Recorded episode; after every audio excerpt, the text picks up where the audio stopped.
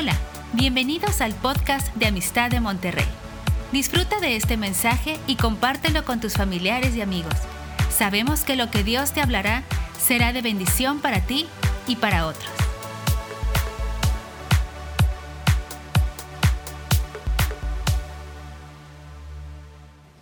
Pues buenos días, qué, qué bonito es oír lo que Dios está haciendo en las vidas de, de otros, aún en las nuestras, nos inspiran y esto es parte de la vida de la iglesia.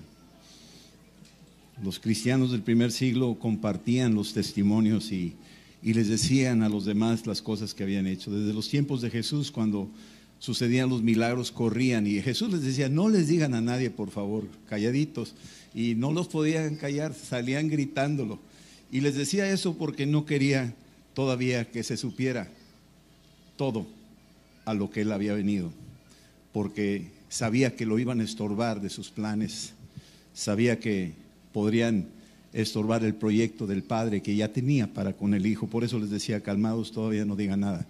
Pero hoy es el tiempo donde apúrense, díganlo, háblenlo, compártenlo, no se queden callados.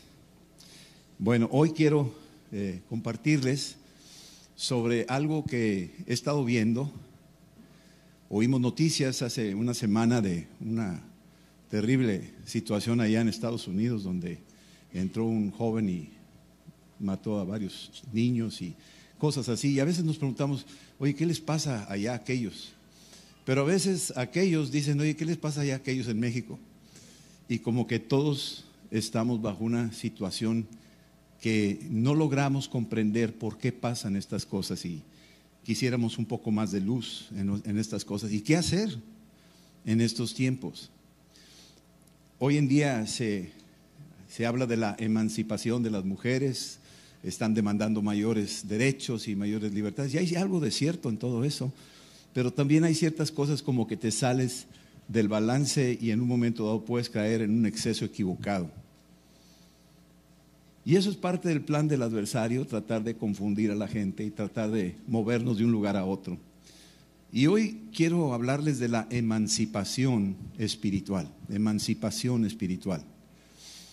Esta palabra emancipación me, me llamó la atención una historia que aprendí hace muchos años de la guerra civil en los Estados Unidos, donde se dividieron en los Estados Unidos los del norte y los del sur por el tema de los esclavos que habían traído de África y que en algún momento dado los tenían solamente como, los tenían como animales, los trataban muy mal. Más de doscientos cincuenta mil esclavos llegaron a los Estados Unidos en barcos, muchos murieron en el camino, fueron arrancados de sus casas. Y cuando llegaron allá los, los ponían a trabajar en las labores, piscando algodón y demás. Y empezó a presentarse un síntoma muy serio porque había unos verdaderos cristianos que decían, no es correcto lo que estamos haciendo. Abraham Lincoln era un verdadero cristiano, un hombre que acostumbraba a leer la Biblia. De hecho, hay fotografías donde él está leyendo la Biblia con sus hijos. Y esta situación empezó a fracturarse cada vez más y más y más, hasta que unos dijeron no lo soltamos y otros dijeron sí lo soltamos.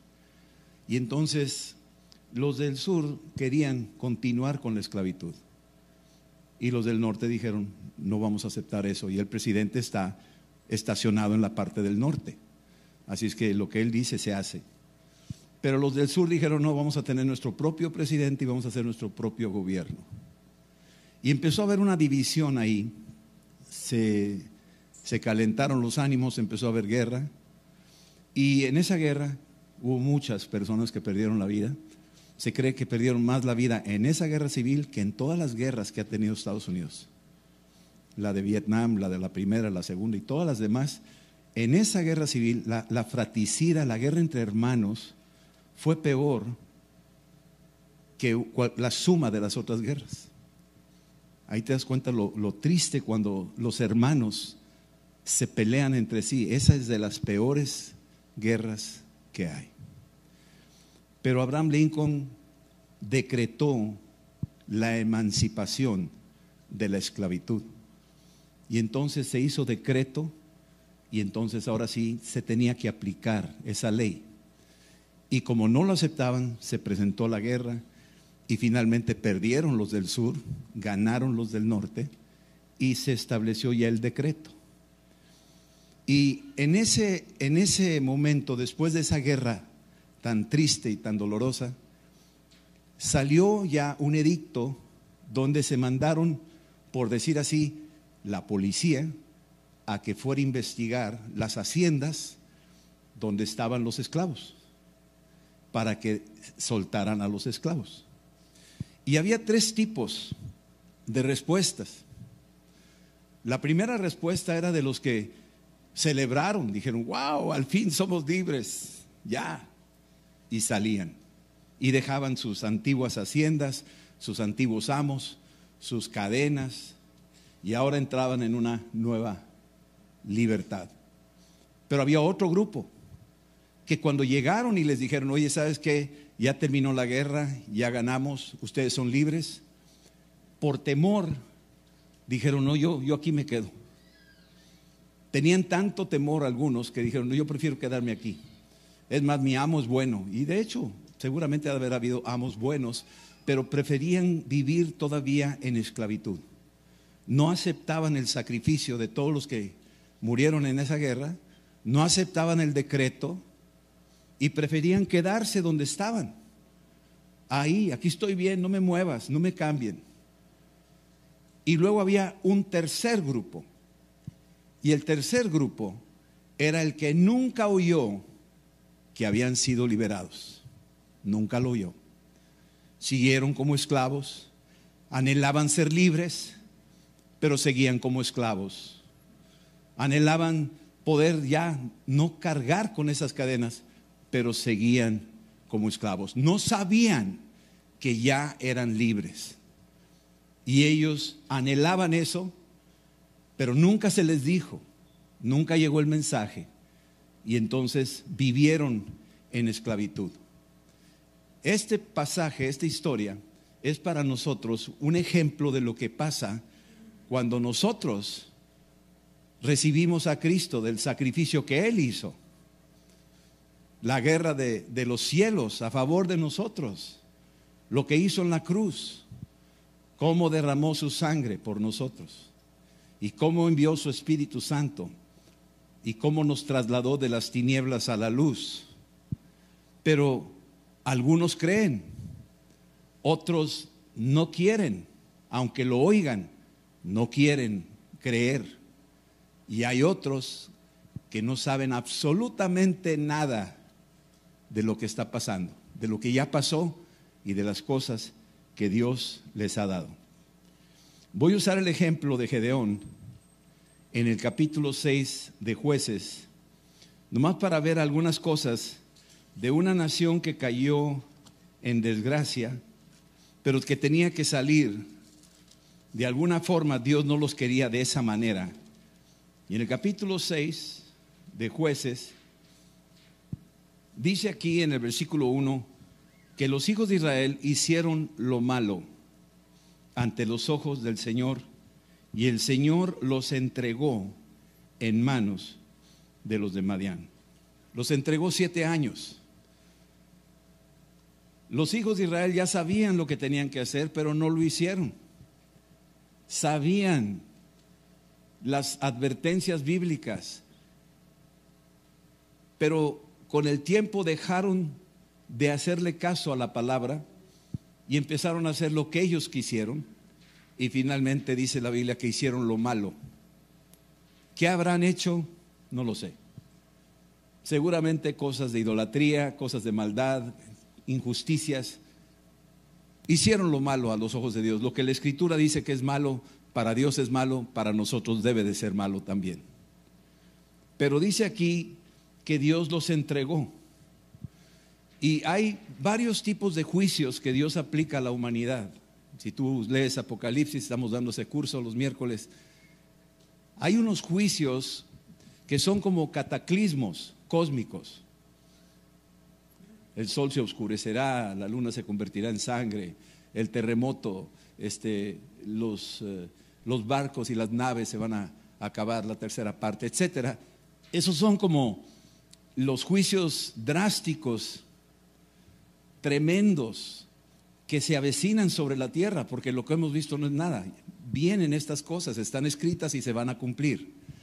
Pero hay uno de los juicios más terribles que Dios hace, y es cuando Dios nos entrega a lo que queremos. Ese juicio es el más terrible de todos. Nos entrega y dice: ¿quieres eso? Te doy eso y te doy más. Y así tú lees Romanos capítulo uno del dieciocho al veinticinco y te habla de cómo el hombre, aún sabiendo que Dios existe, empezó a, a olvidarse de Dios, a no darle gracias, y se empezó a alejar de Dios. Y empezaron a pervertirse. Dice ahí, hombres con hombres. Las mujeres dejaron de usar el uso natural de sus cuerpos. Y en la medida que lo estaban haciendo, dice que Dios los entregó a eso. ¿Quieres eso? Te doy eso. Vivimos en un tiempo donde a gritos están pidiendo eso. A gritos están pidiendo una educación desde, la, desde los primeros años, donde se inculque a los niños una ideología. Y Dios desde los cielos dice: ¿quieres eso? Te doy eso. Te voy a dar eso y te voy a dar más. Y esa es la forma en que dice aquí, Dios los entregó, los soltó. No que Dios no nos ame, sino que el hombre es, tiene un problema, tiene teofobia. ¿Puedes decir conmigo teofobia? Teofobia. Cualquiera que oiga un mensaje así en el mundo dice: no, esos son homofóbicos. No, no, no, espérame, no somos homofóbicos. Amamos a Dios. Al contrario, hay un espíritu de teofobia, de gente que odia a Dios. Eso significa teofobia. Así es que si alguien te califica de, de homofóbico, no lo eres. Amamos a esa gente, no queremos que se pierdan. Les estamos advirtiendo, se avecina un abismo y no queremos que pierdas tu eternidad. Esta es tu gran oportunidad de salvación. Esos son los verdaderos amigos. Los falsos amigos son los que dices: vas bien y yo te apoyo. Esos son los falsos amigos. Hay un espíritu de teofobia. Y aquí Gedeón aparece en el escenario porque todo lo que estaba haciendo Israel les empezaba a ir mal. Lo que sembraba, mal. Se tenían que esconder, dice la Biblia, versículo dos, que prevaleció contra Israel los hijos de Israel por causa de los madianitas, y se hicieron cuevas en los montes y cavernas, en lugares fortificados. Finalmente tuvieron que vivir en cavernas, pudiendo vivir en lugares espaciosos a la luz del día. La situación era tan severa que los obligó a meterse en cavernas. Todo lo que sembraban se estaba despareciendo, todo. Empobrecían en gran manera, dice la Biblia. Puedes leerlo despacio. Llegó un día donde Dios encontró un hombre llamado Gedeón que solo estaba sacudiendo el trigo para él mismo y para los suyos. Y viene el ángel del Señor y se le aparece y le dice: varón valiente y esforzado. Y él voltea y dice: ¿a quién te refieres? Dice: tú. ¿Yo, valiente y esforzado? Pues, ¿cómo? ¿Dónde está Dios en todo esto? Yo no veo a Dios en esto. Todo lo que siembro se lo comen los adversarios. Todo lo que yo hago se me va en nada. Nos está yendo re mal. Y Dios le dice: te estoy llamando a ti. Gedeón significa guerrero. Él era un guerrero y se le decía guerrero, pero no sabía que era un guerrero. Y muchos nos decimos cristianos, y lo decimos, somos cristianos, pero no sabemos lo que Dios nos ha dado, y no hacemos lo que Dios nos dice que hagamos. Llegó un momento donde Gedeón, el ángel del Señor, que es una teofanía de Cristo, le empieza a decir instrucciones, y una de las más importantes fue: que tenía que destruir los altares de sus padres. Sus padres, aparte de honrar a Dios, honraban también a otros dioses. Tenían altares para todos.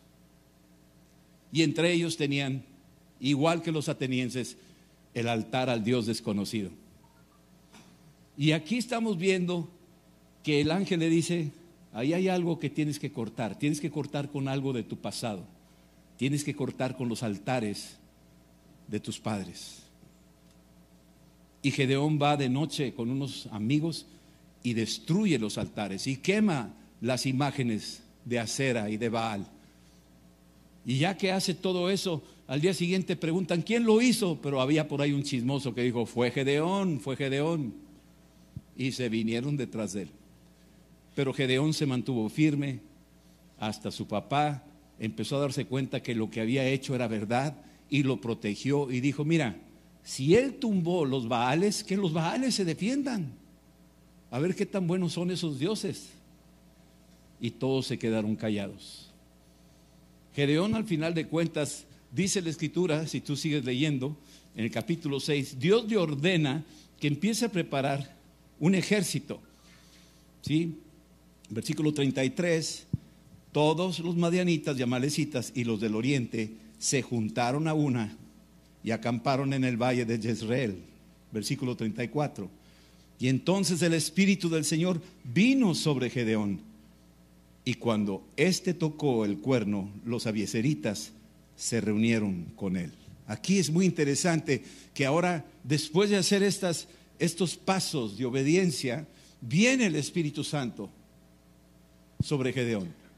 Y empieza a tocar el cuerno, y era una convocación, y se empezaron a venir los abiezeritas para aliarse con él, y empezaron a prepararse para la batalla. Gedeón quería estar seguro y le pide a Dios señales, y Dios le manda un vellón, lo puso en el campo y dijo: empápalo, y si lo empapas y dejas el campo seco, yo sé que vas conmigo. Y así lo hizo Dios. Un milagro, algo extraordinario. El rocío cae parejo, pero en este caso, según la petición de Gedeón, Dios le dio la señal de que se iba a empapar el vellón y todo el campo iba a quedar seco. Gedeón todavía no lo cree, está creciendo en fe y le dice: Señor, nomás perdóname, pero necesito una prueba nada más para estar seguro, un double check, como dicen por ahí. Y le pone ahí el vellón y dice: ahora seca el, el vellón y, y empápale el campo. Y así lo hizo.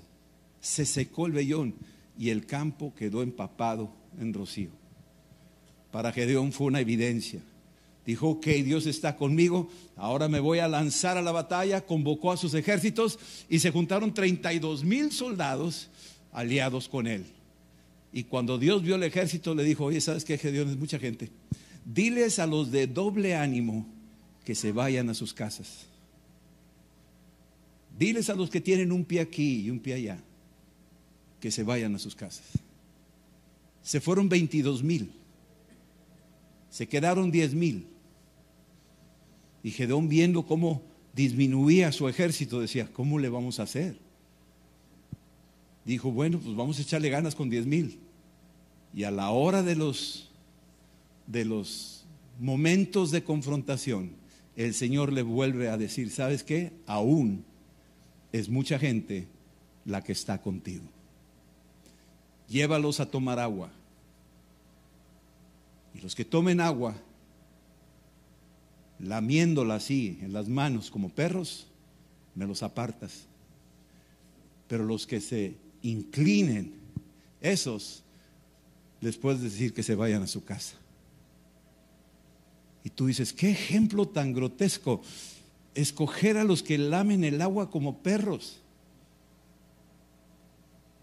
Y es algo así como dijo David a Mical cuando estaba danzando delante del arca, que le dijo: mira, te has avergonzado delante de las doncellas de Israel, danzando como un cualquiera, hasta la ropa se te está cayendo. Y él dijo: mira, eso no es nada, me voy a humillar aún más para agradar a mi Dios.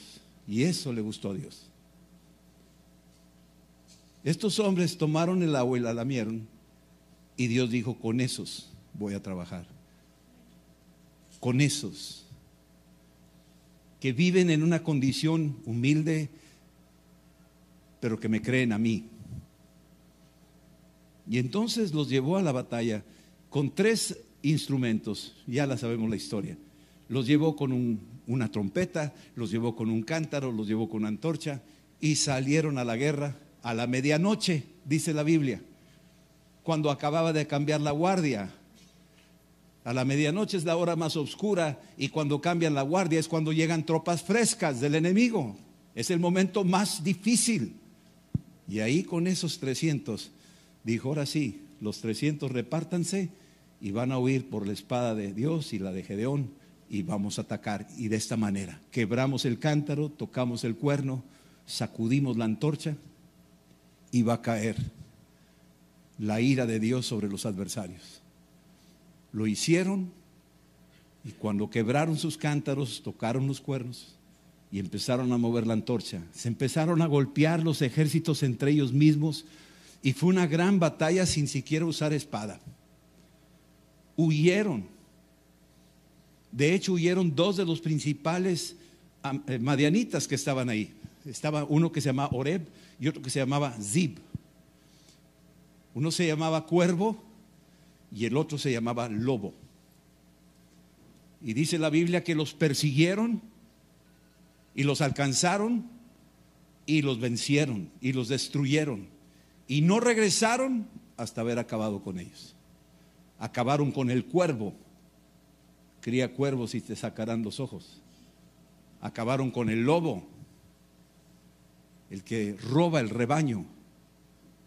Acabaron con esos principados y potestades y salieron victoriosos. Esta es la historia, así de manera muy breve, y yo te recomiendo que lo leas. De hecho, quiero animarte a que leas tu Biblia. Léela. En tus tiempos devocionales te animo a que la leas, y cuando vengas a la iglesia trae tu Biblia y verifica que lo que se está diciendo es así. Esta es una historia de una emancipación de esclavitud. Vencieron y se quitaron el yugo de la esclavitud. Fue una emancipación espiritual. Estos dos principados, el lobo y el cuervo, estaban oprimiendo al pueblo de Israel, que había hecho mal, pero ahora se arrepentía y ahora buscaba formas de reconciliarse y, y volver a recuperar la fe. Y poco a poco Dios le fue confirmando, sí estoy contigo. Le quemó ahí un caldo que le preparó Gedeón en una roca, y lo quemó, le confirmó. Y luego destruyó el altar de sus padres y no le hicieron nada, le volvió a confirmar.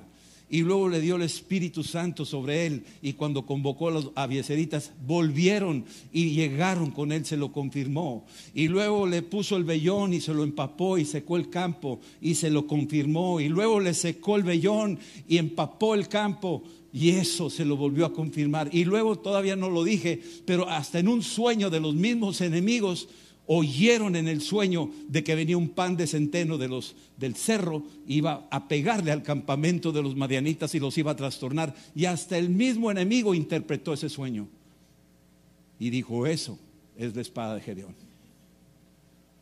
Dios le confirmó una detrás de otra, detrás de otra. Y luego tenía treinta y dos mil, y Dios lo llevó a, a rincones cada vez más, más complicados. Le redujo su ejército de treinta y dos mil a diez mil, y luego de diez mil a trescientos, y cada vez más complicados. Y luego le dio armamento absurdo. Le dio un cuerno y le dio un cántaro y le dio una antorcha. Le fue llevando un callejón cada vez más estrecho, pero la fe de Gedeón se iba creciendo más y más y más y más y más, hasta que llegó un punto que tú decías, esto es absurdo, no es posible, y Dios lo hizo. Y se estaba rompiendo el yugo de esclavitud que él tenía y que el pueblo tenía. Y finalmente alcanzaron a los adversarios y los acabaron. Eso es una verdadera emancipación. Tenemos que creer a lo que Cristo nos ha dado, y yo quiero animarlos. Gálatas cuatro. Vamos a leer Gálatas cuatro. Aquí el apóstol Pablo nos habla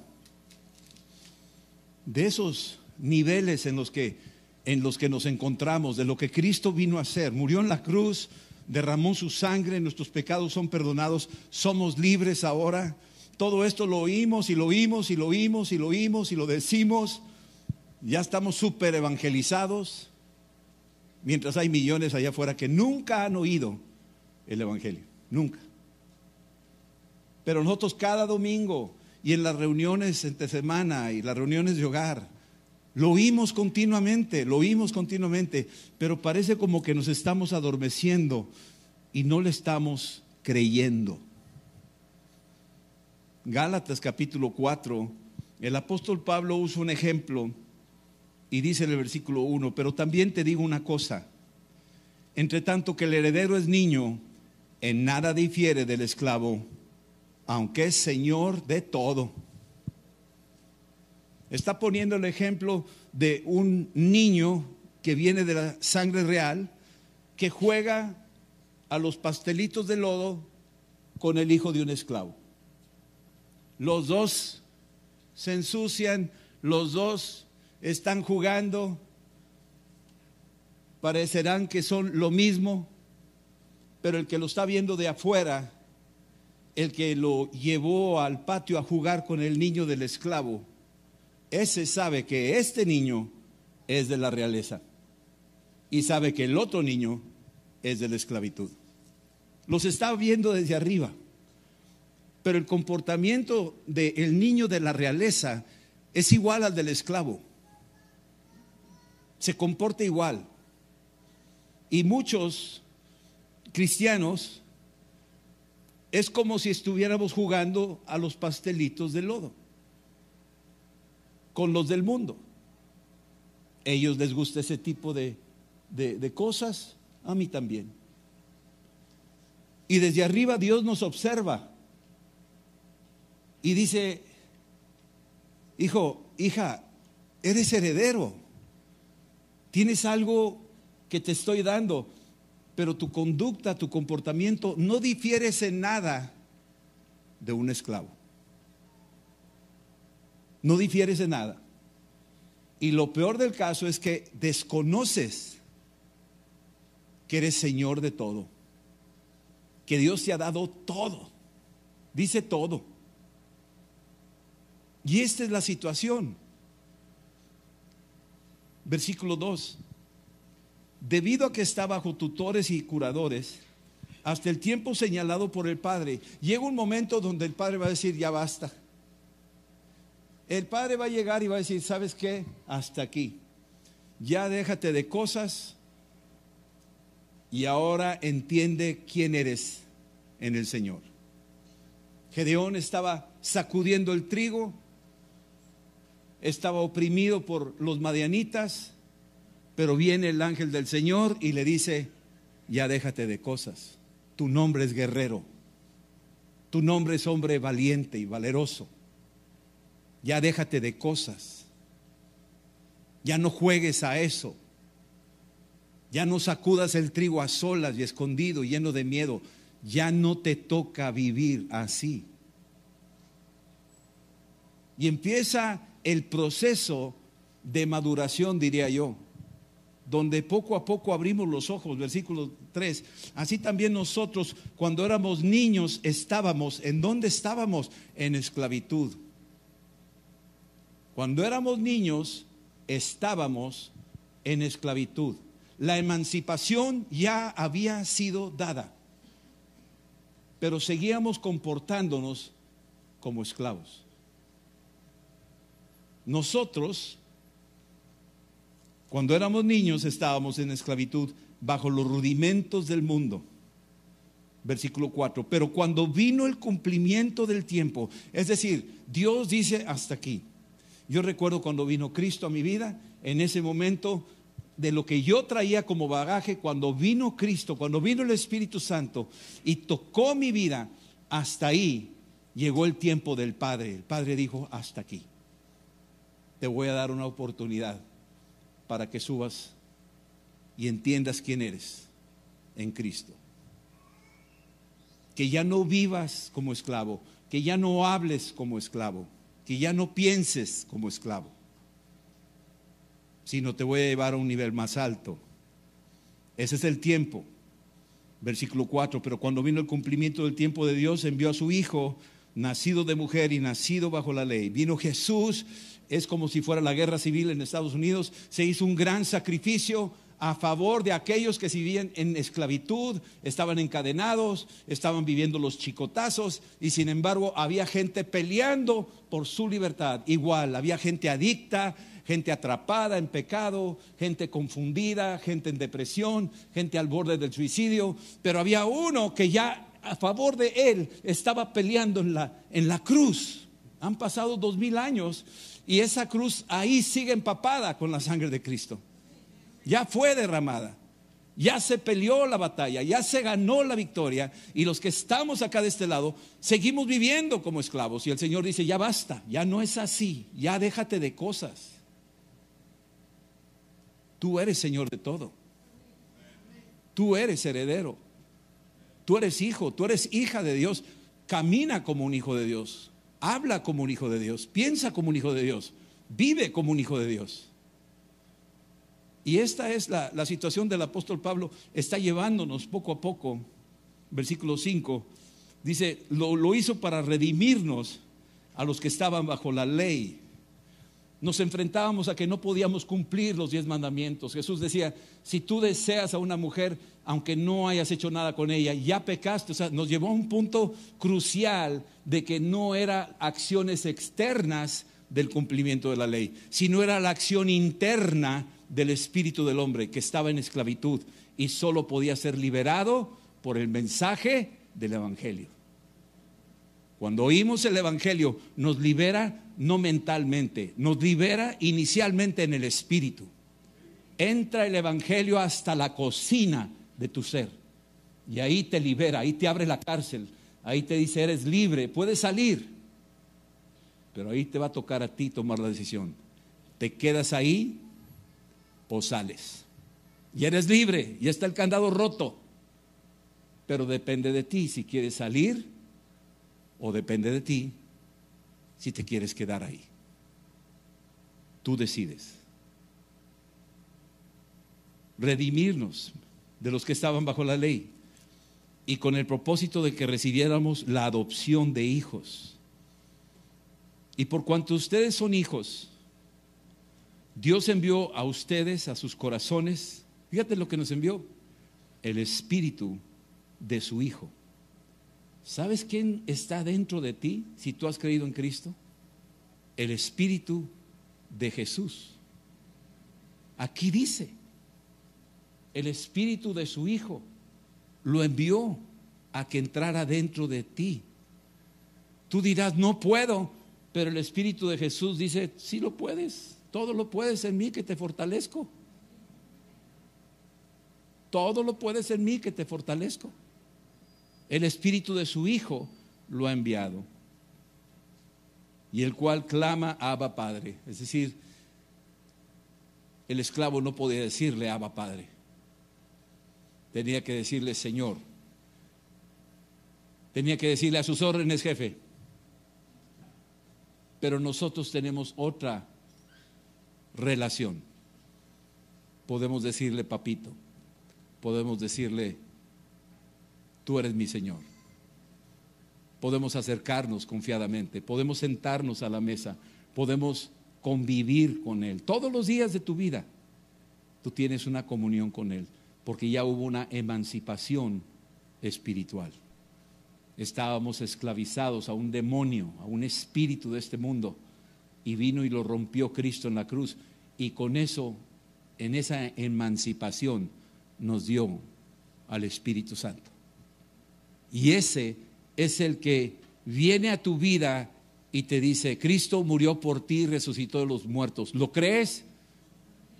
Y empiezas a decir: lo creo. ¿Lo crees? Suelten las cadenas, sal de ese calabozo. Y tú no lo vuelvas a tocar, le dice al amo, al que tenía el chicote. Tú no lo vuelvas a tocar, porque este ya es libre, ya se pagó un precio por él. Y si lo tocas, va sobre ti. Y se llevan al que era esclavo porque creyó.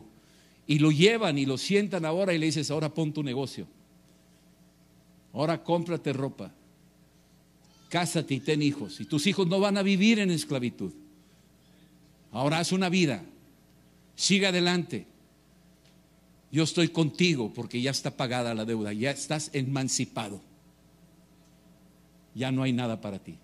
Pero va con el otro y le dice, Jesús murió por ti y resucitó de los muertos y Él ha enviado el Espíritu Santo, tus pecados te son perdonados. Y el otro oye, dice, no lo creo, no me interesa ese Jesús, no creo que Jesús sea Dios, no creo que Jesús sea el único camino, creo que hay muchos caminos, no lo recibo, se queda esclavo. Todo esto era para ti, pero ahí está y no lo vas a disfrutar. Y el amo va a seguir enseñoreándose del incrédulo. Se va a seguir enseñoreando de su vida diariamente. Y no solo de él, sino de su casa y de los suyos y de su descendencia. Hasta que reconozca que Jesucristo es el Señor. Y el tercero que no sabe nada, que aún no llega el mensaje, sin saber que ya fue otorgada una herencia, que ya fue dada una libertad, que hay un decreto a su favor, ese por su ignorancia no sabe, pero sigue viviendo en esclavitud y no puede disfrutar lo que ya se le dio. No porque él no quiera, es porque él no sabe. Y hay millones de personas allá afuera que están así. Y a nosotros nos toca ahora ir a ellos y decirles, ya hubo una emancipación espiritual, ya hubo quien muriera en la cruz, ya hubo quien pagara tu deuda, ya hay abundantes tesoros para ti, ya tienes libertad, ya no tienes por qué vivir así, ya no tienes por qué vivir en el temor ni en la incertidumbre, sino ahora eres Señor de todo por cuanto eres hijo y ya no eres esclavo. Este es el mensaje. Este es, una, este es un mensaje de liberación para todos nosotros. Y saber dónde estamos parados. ¿Cuál es, cuál de los tres soy yo? Si soy de los que creen y tomamos, pues vamos a vivirlo en esa dimensión. Vamos adelante. Vamos a reflejarlo. Vamos a representarlo como embajadores de Cristo. En nuestro hogar, en el trabajo, donde vayas. Tenemos que hacerlo. Vendrá el enemigo a recordarte tu esclavitud pasada, pero esas cadenas ya no pueden estar sobre ti, porque tú ya no estás bajo el yugo. Ahí Juan ocho treinta y seis dice, y si el Hijo os libertare, seréis verdaderamente libres. Hay una emancipación, ya está el decreto, ya está dicho. Seréis verdaderamente libres. Y la otra es que si tú lees la palabra y meditas en ella, que es importante que lo hagas, por favor hazlo. Porque conocerás la verdad y la verdad te va a hacer libre. La verdad va, va a prevalecer, tu, tu esclavitud, eso, esas, esos temores que tenías se acabaron. Ya no tienes por qué aterrorizarte, ya pasó eso, estás en libertad. Por eso es importante meterte a leer la Escritura. Es que no lo entiendo, métete a la Escritura. Deja que la palabra empiece a producir la, el efecto de la revelación en ti, que el Espíritu Santo te ayude. Y acuérdate que donde está el Espíritu de Dios, el Espíritu del Hijo de Dios, ahí hay libertad. Hay una emancipación espiritual. Amén. Esperamos que este mensaje te ayude en tu vida diaria. No olvides suscribirte y seguirnos en nuestras redes sociales. Somos Familia Amistad.